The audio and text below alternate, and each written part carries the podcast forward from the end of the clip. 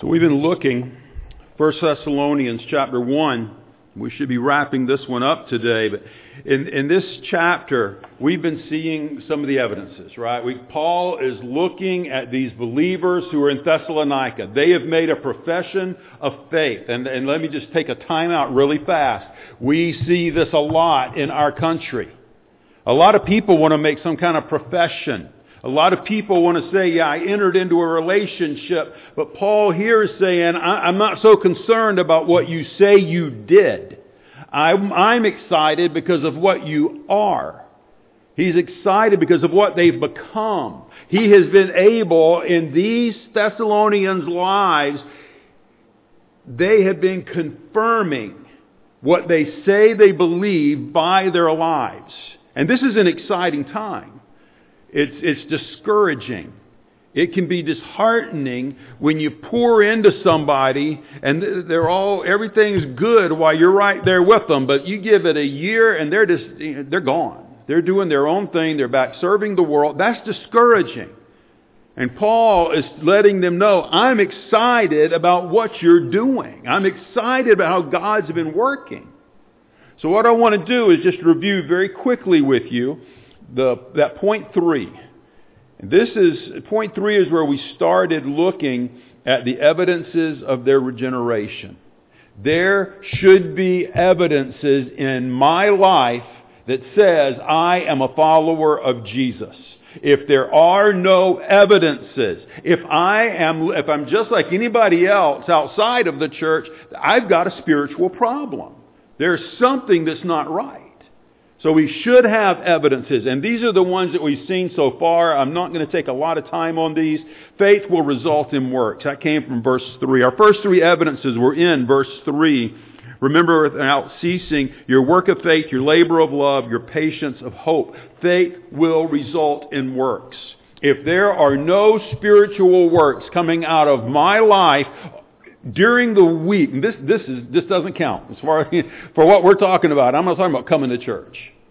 If there are no spiritual, Christ-honoring activities happening in my life, I'm not showing Jesus in my life. And I've got a problem that I need to shore up. I need to get right with my Lord. Faith will result in works. In your application statement we had there, true salvation will always be accompanied by a desire to follow Jesus. It may ebb and wane. It may be stronger at times than at other times. But if you are a follower of Jesus, it's going to be evident. There will be that desire. Second, a resolute labor from love. And that, that, the wording that we had looked at in, in this verse and the way that, the way that those words are, are constructed, it's that idea of there's just effort being poured out. There is a desire. There is a passion to want to love, and that is both loving God, and when you love God, you're going to love others. Those two are going to go hand in hand. There will be that, that strong desire to love. And the statement there we had, we must selflessly follow Jesus, and that will result in sacrificially loving others. Third one, an expectation for Jesus' return, and that one's going to come back in our passage today. He's going to, he's going to hit on that one again. That, that, uh, the return, the waiting for God is that is not the sit back and wait. Something's going to happen, yeah, one day, way in the future. I'm just kind of waiting. No big deal. Do my own thing. This is an ex, the word is an expectation, a confident expectation that something is coming. And we looked at some examples of this. I'm not going to go through them all again, but there should be a passion. And application statement: If you want to be more passionate about following Jesus keep intentionally thinking on the gospel. If we don't have our minds focused on Jesus, what he's done, what he expects, what he is doing in us, we're going to wane. We're going to, we're, going to veer off the path that we should be on. Then we looked at verse number 5. The gospel received is right. Paul knew the message that he brought there in verse 5. He knew his message was pure. He knew that God had given him this message, and that was exactly what he was preaching, and he knew that it was coming in the power of the Holy Spirit in verse 5. He knew that God blesses his word. this is a side thing, but uh, we'll take a break from this in just a second. I'll come back to it. Um, I was listening to a, a clip uh, last night. This guy was mentioning he's a uh, he's a pastor, or I don't know what his his role actually is, but he's got some good material. Um, but he made this simple comment. We call this, and it is, the Word of God. Think about what that says. This is the Word of God. This is what God has spoken to us. This, this is His message. And that's a challenge for me as I preach this. I, don't want to step down from preaching this book and have my Lord, you know, I'm, just bear with me when I say it this way, but I don't want to have the Lord looking at me and saying, I didn't say that. That wasn't what I said. That, that, that was not what was in that text. I want to be accurate to this book. And as you and I look into this book, we need to have that desire because this book is right. We need to have a desire and a passion to follow this book. Is that what God said? And I'm going to suggest to you I can't think of too many variations. There may be a couple, but I can't, I'm not remembering them. Most of the time that people have had gripes or issues, it's not because of what the book says. It's because of what I feel and it's not my way. And that's a problem. God is very, we need to take this very seriously and think about this. This is His Word. It's what He has for us. And we've got to want it. We should be passionate about that. Okay, Paul knew that this message was right. And your application statement there, point D, let's show that we believe the gospel is the power of God unto salvation by proclaiming it boldly. And then the next one, lifestyles will reflect Jesus. The lifestyle will reflect Jesus. They became followers. And that was a two-way street. If you remember, as we looked at that, it's not just, yeah, they followed. We need to be, as Paul wanted to be, he, we, wanted to, we need to give an example that's worthy of following, that's worthy of imitating. Let you follow me as I follow Jesus. That needs to be our passion. And then we need to get along as well. Follow him. Your application statement there, following Jesus will affect every area of our lives because it and cause total satisfaction. And then point F. They were a role model for other believers. That's what discipleship is all about. People knew, the churches around, other believers knew these people are serious about serving Jesus. That's their passion. They want to serve Him. They're not about themselves. They're about Jesus Christ. That's what we need to be. I'm not worried about other people recognizing that'll, that'll, that'll happen. That's fine. I'm not, that's, our passion needs to be, I need to follow Jesus. If that's not our passion, I'm just, you, know, you can kind of write off a lot of what I'm saying and go home because that's not your passion. You're, you're not following him. You've got a spiritual problem. We need to follow him. Uh, application statement, we're all examples. The question is, are you reflecting Jesus? Are you reflecting you. And that brings us to where we're at today. Verse number 7 is where we stopped last time.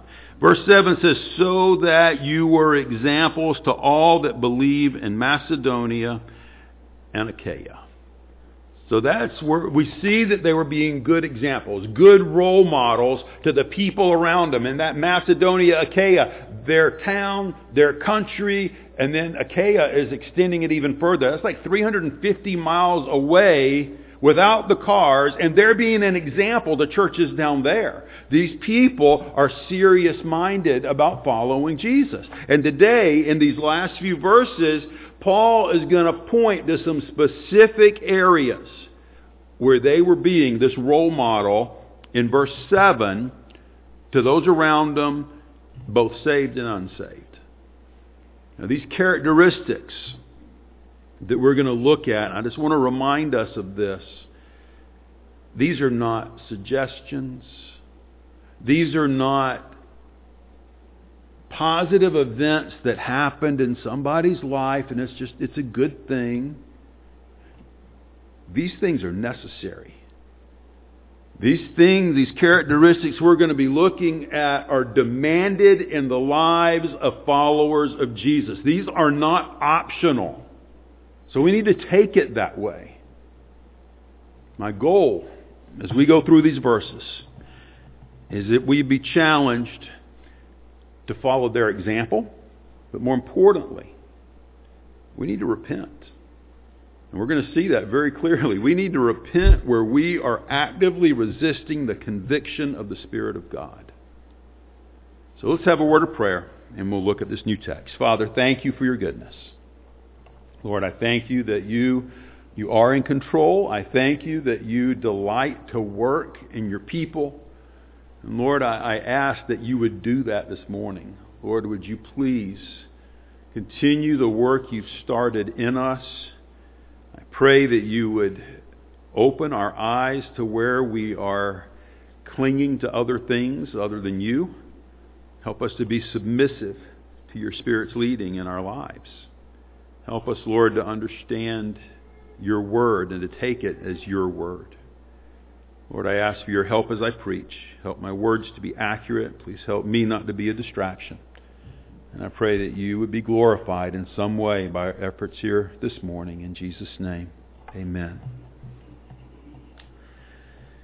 All right, verse number 8. Point G is we need to reach out wherever you can. This is what these believers were doing. They were reaching out wherever they could. They were examples, verse 7, for, here's how you were an example. The reason you were an example was because from you sounded out the word of the Lord, not only in Macedonia and Achaia, but also in every place that your faith to God were to spread abroad, so that we need not to speak anything.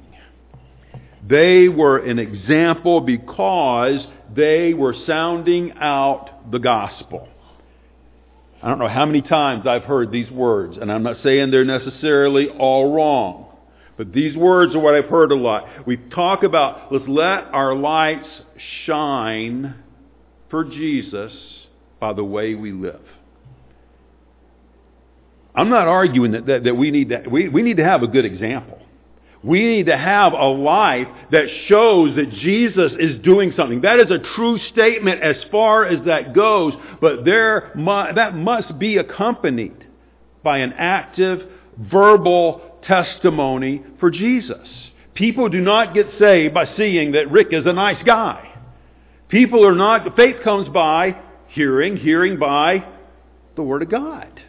It's not going to be just because I have a lifestyle, even though I have to have, I need this lifestyle. But there must be, verse 8, a sounding out. There must be a trumpeting. That's what this word is. It's the heralding, the trumpeting of the Word of God. And the tense of this word is continual. It's not that you do it once and you go on about your way. We continually give out the word over and over. It shouldn't be something we tire of. It's part of our daily life. That is what he was saying. You Thessalonians are doing this. This is part of your life. Here's what was going on. They wouldn't be quiet. They just kept opening their mouths about Jesus. They had to talk about this, this Jesus, this gospel. They kept going after it. It didn't matter if they were at home. There's the Macedonia. It didn't matter if they were traveling. There's your Achaia. It didn't matter where they were, what they were doing. They were trumpeting. And if you've got in your mind a picture of a young person learning a trumpet and it sounds really disgusting, just block it out. That's not it. It's this loud, clear, ringing tone. It was very bold. They, these believers had no intention of keeping the truth of Jesus to themselves. It was too precious to them. Have you ever had something that was precious to you? And I'm not talking about Christ at this point. I see it. I mean, I, I watch it in here. You got kids. You got grandkids. What do you want to do? Look at this picture. Look at this. And we want to show pictures. We want to talk about these grandkids. We want to talk about these little ones. Why? They're precious to us. I've done the same thing. I don't know how many times I've shown a picture of this little thing on my shoulders grinning ear to ear, and I think it's wonderful. Why? Because it's precious. When Jesus is precious to us, we will share Him. We will share what is, what, what is precious to us. Maybe you've heard this statement. Well, my salvation is a personal thing. My salvation is a personal thing. Is that a true statement? I'm going to say yes, it is. It is a true statement that it's personal. I had to meet with Jesus. It was a one-on-one where He dealt with me. And in that sense, yes, it's personal. But a silent faith, I think it was Spurgeon that said this, a silent faith, a silent faith, come on back, come on back, we're good, we're good.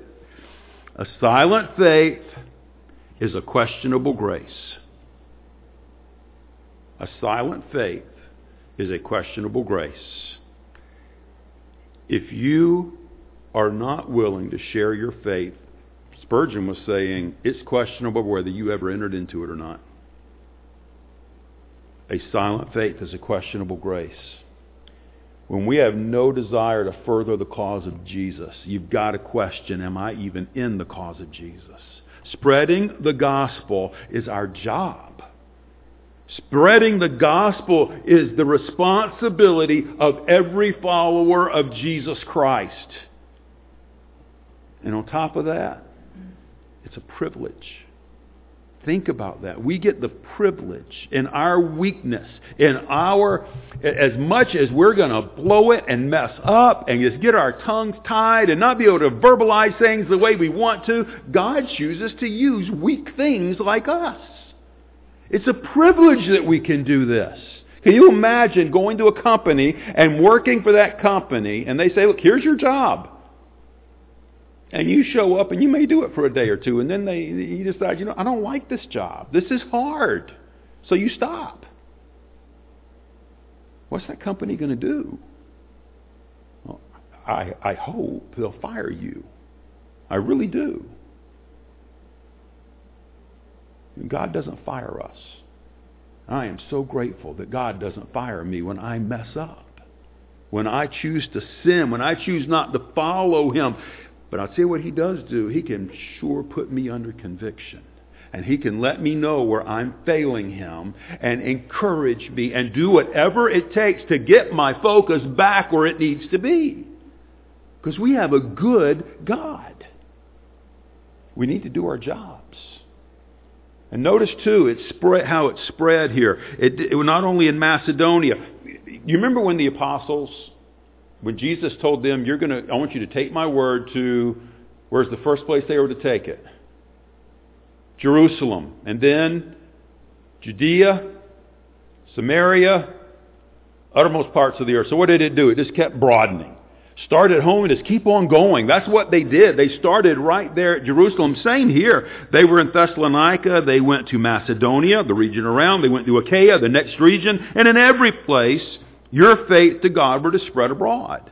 It's the same pattern. It's the same pattern for you and me. As we become, as we follow Jesus, we're going to impact those around us. And it's just going to keep on growing.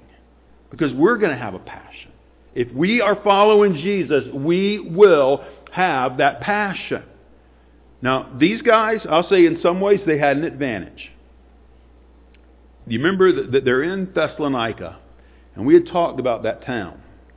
That town had roughly a quarter, according to history, quarter of a million people in one town back in that day. That's huge. That town was on the, remember that Egnatian Way, that Roman road that was their east-west main corridor? They had all these people constantly traveling. They had all of these, these opportunities given to them where they could spread the gospel. But with those opportunities, you know what came along with them? Persecution. Tons and tons of persecution. They had sailors coming into their town. It was, and they're no different than the, the image we have of them today. It was a bad place. They had persecution. They had a lot of opposition to their ministry. Now, we live in a little town. Now here, what's our, you know, we got a, we have a problem here too. Everybody knows your business. Everybody in the little towns know what's going on in everybody else's life, and there's a lot of the yakking, and that can be hard. Here's, here's the point. The location doesn't matter. It doesn't matter where you are, big, small, it, it just makes no difference. We need to have a love for our Lord, and we need to have a love for other people. And that's what's going to make the difference. If we'll follow Jesus, I don't care where you are. He can use us. And that's what he desires to do, is to use us. Think about this. We're looking at the Apostle Paul. This guy has been held up on a pedestal for 2,000 years. And there were people in, around these Thessalonians that he couldn't reach. The Thessalonians had to reach him. It was their circle of influence, not his circle of influence. He reached them, now they need to go do their job. It's no different with us. There are people that you are never going to see that I do. And there's people that you're going to see that I will never touch their path. We need to do our job. We need to have a passion to take the Word of God, the very words of God, and accurately give them to those that we rub shoulders with. God has ordained this that we be involved in this process of spreading the gospel. That's our job. Your application statement. Let's actively bring to mind what Jesus did or has done for us, and then purpose to make and take the opportunities to make much of Him. We must do this. He is worthy of us striving, 2 Corinthians 5 9, to live lives that are pleasing to Him. Point H, repentance will continually happen. Repentance will continually happen. Verse 9, For they themselves show of us what manner of entering in we had unto you, and how you turned to God from idols to serve the living and true God. So they themselves, these people from verse number 8, who had been um, affected, who noticed the Thessalonians, these people who were being impacted by the Thessalonians, they're the ones who are showing this, and we'll get to the rest of that. They're the ones he's talking about. Now remember, at this point, Paul is most likely writing this book from Corinth. Thessalonica was way up here on this inlet. About 350 miles away down in Corinth is Paul. And Paul is saying, these people that keep coming down this way from you, they keep testifying about what's going on in your life. He was running into people who were going through this major city and making their way down to him. And he says, these people show of us what manner of entering in we had unto you. These people show us, and the tense again, regularly, he's hearing what's going on in their lives. He's regularly hearing it. And this manner of entering in, literally, quality of entrance, by the witness of the Thessalonians, by what they were doing, by what they were saying, these people that they're witnessing to, they're coming down, and it was in talking to Paul, and it's a confirmation to Paul that their ministry, that Paul's ministry he had with those people, that it was good. It was received. It was effective. Paul didn't have to go back and talk to the Thessalonians and, and hear them say something like, oh, Paul, you were a blessing to us. We, we're so thankful for you. He didn't have to hear from them. He's hearing it from people who are being impacted by them. These people were coming through Thessalonica, and again, it wasn't that these Thessalonians are nice people. These people are serving Jesus. These people won't be quiet about this Jesus. So let's, let's bring this home. Think back to the people, the person, persons that had an influence in your life to bring you point you to Jesus Christ. Think about these people who, who influenced you. Understand? I, I, I, this, the human side of it. Just stick with me for that for a minute. The people who influenced you and helped you. If they were hearing news from the people who you hang around, not from you, if they hear from the people that you're rubbing shoulders with, what's going to be the report? Is the report, you know, Rick is such a nice guy sometimes. He can, you know, he's just, he's just a, a good person. I enjoy his company. Is that it? Or, or, or, what I want them to hear is kind of like what these guys are hearing. This guy's wanting to follow Jesus. This guy keeps talking about Jesus. This guy wants to serve Jesus. What's the report back going to be? And we determine this. We determine it by our everyday lives. I don't want to be known as just a nice guy. I want to be known as a follower of my Lord. And that doesn't happen by accident. Now, this, this is not meant to be a let's get down on everybody time. I'm not, my, my goal is not to just beat us up because I get it. We're going to blow it. We're going to have times, you know, I'm not representing Jesus the way I need to. I understand this. My goal with this is that this should be a wake-up call. Because every one of us sitting in this room, we need to be more serious about representing Jesus. We need to be much more serious about how we love and represent and proclaim our Lord. He's the one that's important. It's not about us. And notice the last part of this verse. These people, they're proclaiming. They're showing what manner of entering in you had. Again, here's what they're specifically noting. How you turn to God from idols to serve the living and the true God. How you turn. Now, we, the, the word we use so often for turned, repentance how you turn from one thing, turn to another, you repented. This is a voluntary act. This is something that we do in response to the gospel. God works in us. We agree with what he says. We push off one. We go towards him. That is what repentance is talking about. And again, the wording here is continual. This is supposed to be a lifestyle. This isn't something you do when you get saved and then you're good for life. We continually, over and over, repent. And it's not just a mental acknowledgement. It's not just saying, okay, I, will you know, I'll go along with that. I'm fine. Yeah, this is bad. This is good. I get it. Repentance impacts how you and I live. It changes us. It makes a difference in what we're passionate about.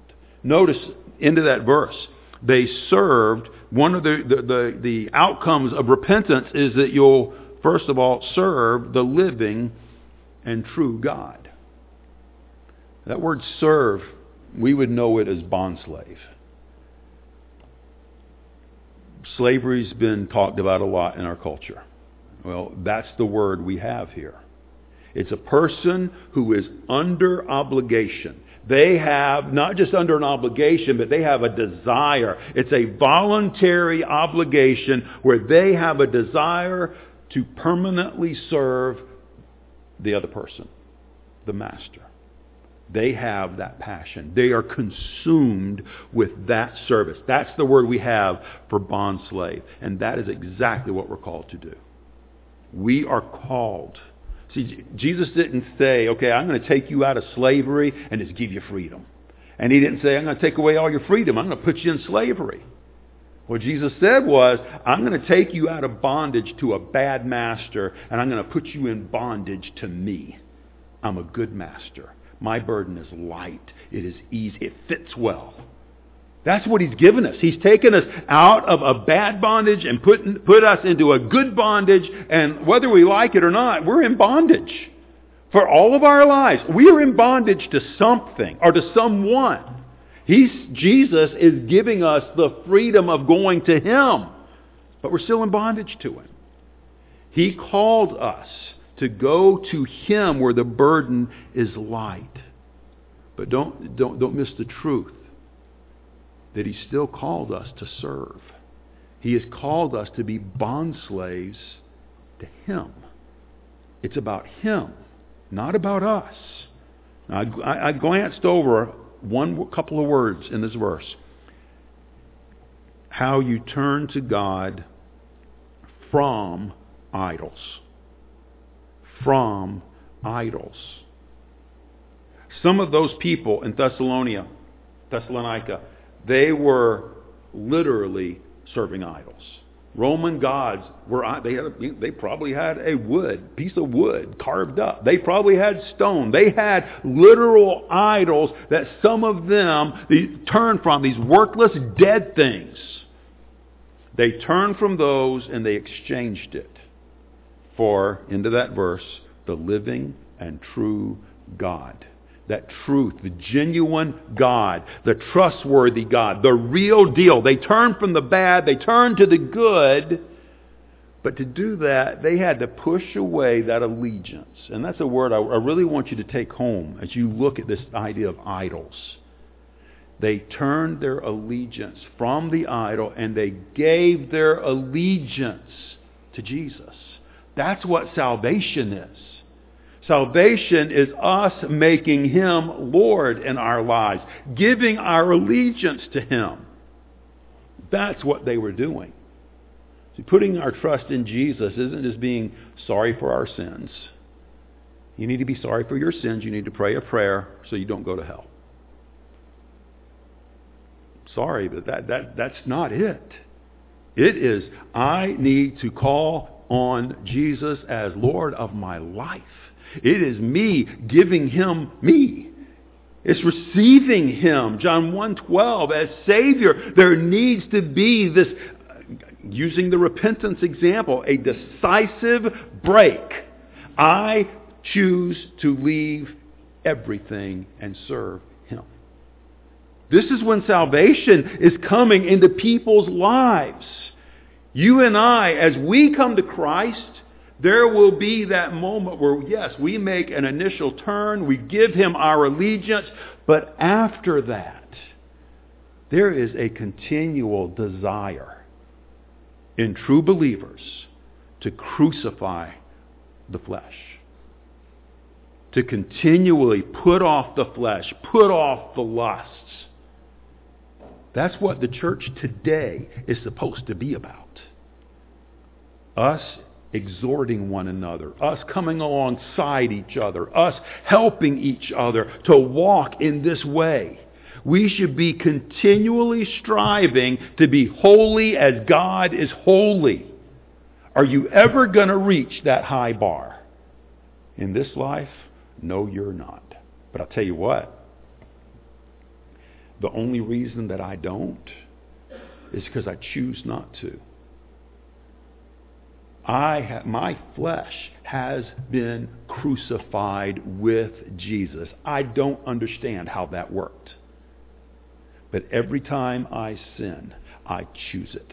I want it. It's because I say, you know what, Jesus, I don't believe you that this will make me happy. This is what will satisfy me. This is what's going to glorify you. It's not about you. It's about me. And I want this, so I'm going to go get it. That's what happens every time I sin. Every time I foster those thoughts, Mike mentioned that in, in, Sunday school, that bring every thought captive. Every time I choose not to do that, I'm choosing. I want it. I still remember the little, ma- why I just remembered this, the little magnets. You, know, you put them on your refrigerator. We had one of those growing up, and it was just, I forgot what it was, but it said, the devil made me do it. The devil made me do nothing. He has no power over me. He's powerful. I tell you what, he's tricky. He, he's a deceiver. He's an accuser, but he has no power to make me sin. None.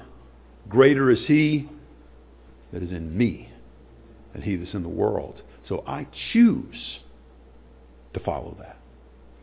We I want to be careful how I say that. We have the, we, we're told to be holy as he is holy. I would say I have the power to do it, but not in my flesh. And I need to respond to his spirit. That, that, that's, I, I got off on a tangent. So what does this look like? If I'm going to follow Jesus, if I'm going to be holy, I'm going to suggest to you it's not going to come as I take these big leaps and become you know, like super Christian every day. It comes as I make these little baby steps. And every time Jesus, through his Holy Spirit, says, Rick, you need to do this, I say, okay, you're right. I'm wrong. I need to follow you. This is your word. This is what you have said. I need to line up with this and not make this line up with me. I need to follow you. It's the little baby steps that we need to take. Every, I can't think of an example where this has not been the case. Every time I have worked with somebody who was having some major issues, the major issues weren't really the major issues.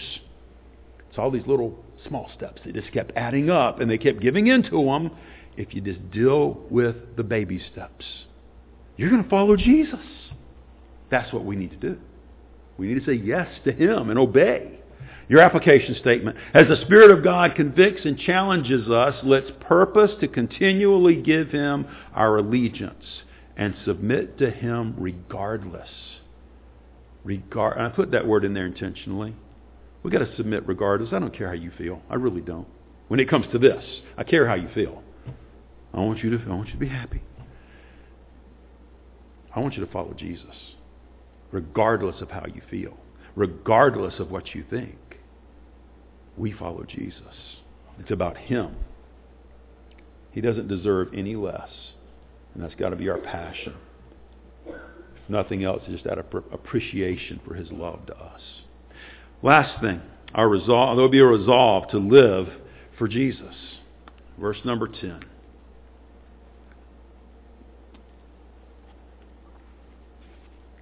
There's to be a resolve to live for Jesus. Now, notice he said, verse 9, how you turn to God from idols to, number one, serve the living and true God. Number two, verse 10, to wait for his Son from heaven, whom he raised from the dead, even Jesus, which delivered us from the wrath to come. So we're to turn from God now to wait for his Son from heaven. The word wait, again, not a, I'm just going to wait for a while. I'm just going to, you know, wait it out. I remember watching somebody one time. Uh, they were at a job. They were typed out an email, sent the email, and then they literally leaned back in their chair and crossed their arms and watched their screen.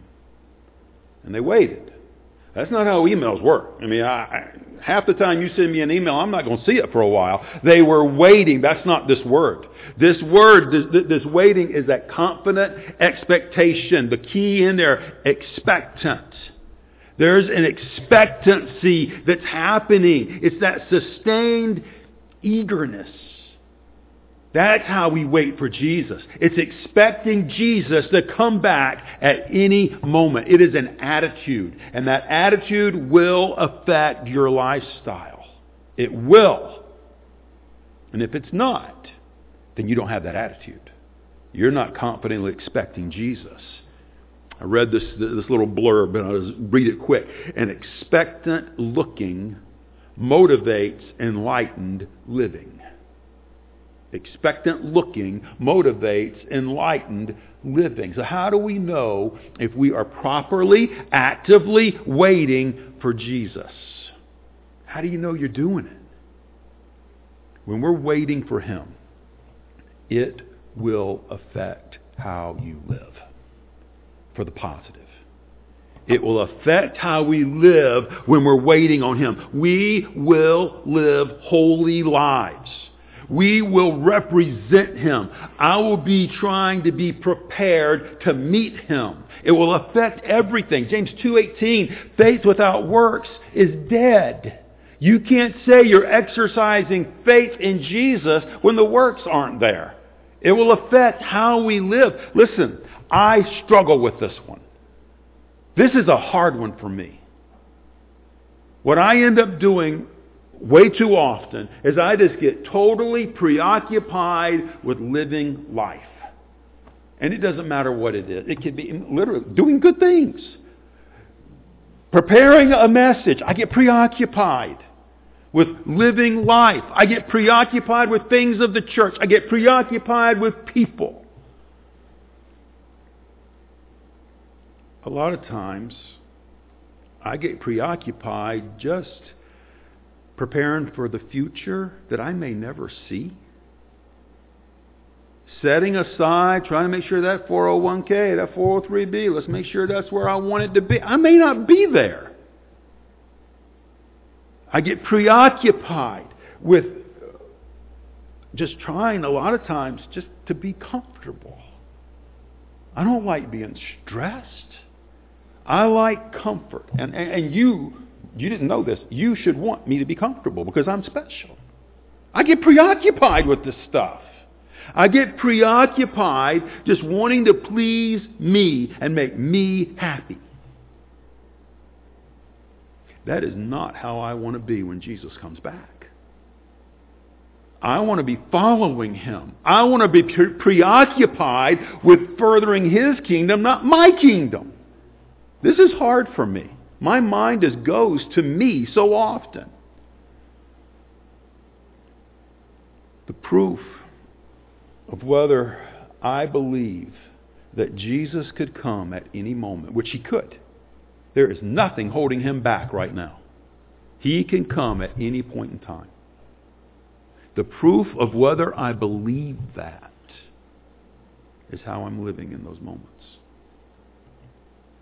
When I get I get sidetracked with just petty nonsense. That is what we have around us today. A bunch of petty nonsense that just sidetracks us. And shame on me for getting sidetracked with this stuff. Now, I brought an example a while back. I think it may have been last week, week before, about, you know, you leave the dogs and they don't think you're coming back soon and they just make messes. But if they think you're around the corner, they can be the best little angels in the world. But when they don't think you're coming back quick, they just do what they they do what dogs do. And yeah, it's a pain. But aren't we that way? When we get our focus off of Jesus coming back soon, we just do what dogs do. We do what we do. It's all about us. And we could, you, you, you take that example anywhere you want to take it, but you've got what are you going to be doing if you're preparing for a marriage? And you're expecting this day coming up. You know, you, you don't just go out and do your own thing. You're preparing. If you've got a boss coming in and there's going to be a, you're going to have some kind of presentation, you're preparing. If you're defending an area in a war and you know the generals come and just hold tight and keep fighting, You'll do it. If you know, no, I think he's right over that hill. He's coming soon. Let's fight. All you use the example you want to use. It's going to change how we live. If we are confidently expecting someone to come. The point is, our waiting for Jesus, us eagerly expecting his arrival, should majorly affect how I live. It should affect everything in my day-to-day life, not just church. Too often, it doesn't have this effect in us, okay? It doesn't have this effect. So what do we do? What do I do when that's not happening? I, am believing he's coming, but I'm not having this effect. Well, verse number 9, again, he says, turn from idols. I don't know what you're clinging to. I know some of the things I cling to. But we need to turn from those things we're clinging to and we need to cling to Jesus. Clinging to anything and clinging to Jesus, they just don't go together. You can't. Jesus is very clear that you don't serve God and mammon. You're going to hate one, you're going to love the other, you're going to cling to one, despise the other. They're going to rip you in two when you're trying to hold to the stuff of this world. We need to turn. We need to repent. If anything has an allegiance to, uh, to in our lives over Jesus, we need to repent of that. And we do that really by getting back to the basics. It's not taking, remember, those big steps. It's us making little steps. Maybe starting with something like this. God, I need you, and this is more precious to me right now. Take this, take this burden, take this passion, and give me a passion for you. Restore unto me the joy of your salvation. I want this. You ever heard people pray and, and, and they'll finish like this? If it be your will. We need to pray in the will of God, right? Okay, let me tell you something. This is the will of God for your life. You want to know what it is? I'm giving it to you. It is God's will that you follow Him wholeheartedly. And when you and I go before Him in prayer saying, God, give me this. I want it. You are praying in a way that glorifies Him and it is His will. He answers these prayers. So pray that. Ask Him, give you this passion. Spend meaningful time with Him. I don't recall ever counseling someone when I said, How's your time with the Lord been? What's your time in His Word like? When they've got issues going on in their lives, usually they're not in the book. Take that baby step. Get into the Word of God. Ask Him to help you understand it. We need to take these steps and stay focused on Him. We need to focus our lives on Jesus. Why? Why should I do this? Well, let's go back to our verse 10. Because of who he is and what he's done. We need to wait for his son from heaven. This is God come in the flesh. This is not just some fellow that was in history who did some nice things. This is literally God come in the flesh. We need to remember who he is. It matters. It says here, whom he raised from the dead. Now you could go, we, uh, are not going to take the time to do this. You go through your New Testament, you will see all three members of the Trinity involved in the resurrection of Jesus. The point being, Jesus is raised. Jesus isn't in that grave. Jesus is alive. He beat death. Men don't do that. He is no mere man. He is God. And we, He deserves our allegiance. We need to give that to Him. He beat death. He's alive. He's coming back. And Paul is encouraging them, walk worthy because of this. Walk in a manner pleasing. But it doesn't stop there. Whom he raised from the dead, even Jesus, and notice what Jesus did, which delivered us from the wrath to come.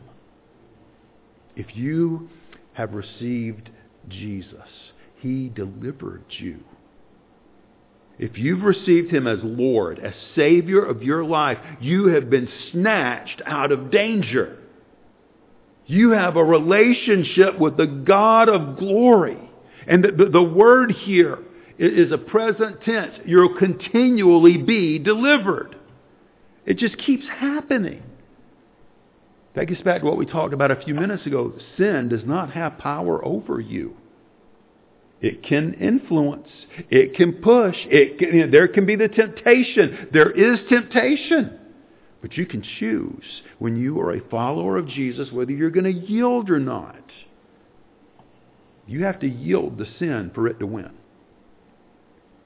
See, we have a relationship with Jesus now. I, I, I, reject when people talk about you need to be saved so that you can go to heaven one day. My salvation is not one day.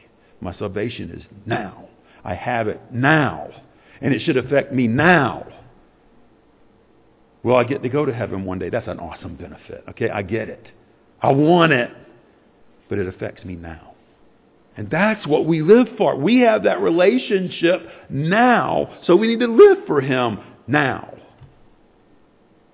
This is the one that we've been And we are to be expectantly, anxiously waiting for. We should be anticipating his arrival just like these Thessalonians were. And this should affect how you and I live life. Your application statement. Expectant looking. I gave you this earlier. Expectant looking motivates enlightened living. When we love the Lord, we will be desiring to please him with our lives. He's doing these things though. All these things we just we've looked at this over several weeks. These Thessalonians doing all these things, other right things. I'm going to say this doesn't impress God. God's holy. We're not. We're just plain tainted. We've got issues. God's not impressed by our by our good deeds. It doesn't give us a relationship with Him when we have the good deeds. We come to Jesus through placing our dependence on His finished work. It's what He did on that cross in our place to pay the sin debt that, that we should have suffered. He took that for us. That's when we come to Christ. Like these Thessalonians, we need to turn to God from idols. That has to happen. We need to give our allegiance to Him to become His follower.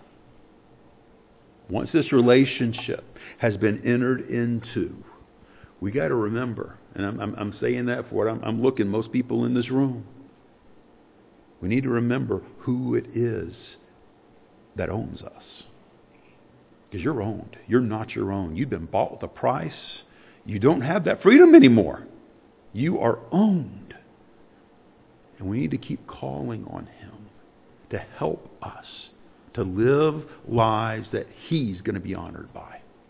It's not a one-time event. It must be that minute by minute lifestyle. Let's stand for a moment. If you've never become a follower of Jesus, you need to turn from whatever it is that you're trusting in or whatever it is that you're giving your allegiance to, and you need to give your allegiance to Jesus. You need to make him Lord. You need to follow him. If you'd like to know more about this, we'd love to help you. Contact us. Come talk to me. Christian, you and I must live with that expectancy of his coming. We need to live with that in the forefront of our minds that we will answer before Him. It's got to be intentional. It doesn't happen by accident. But I'll tell you what, as we do it, it'll change your life. It'll change your whole outlook. You do business with God. It's Bethany Place.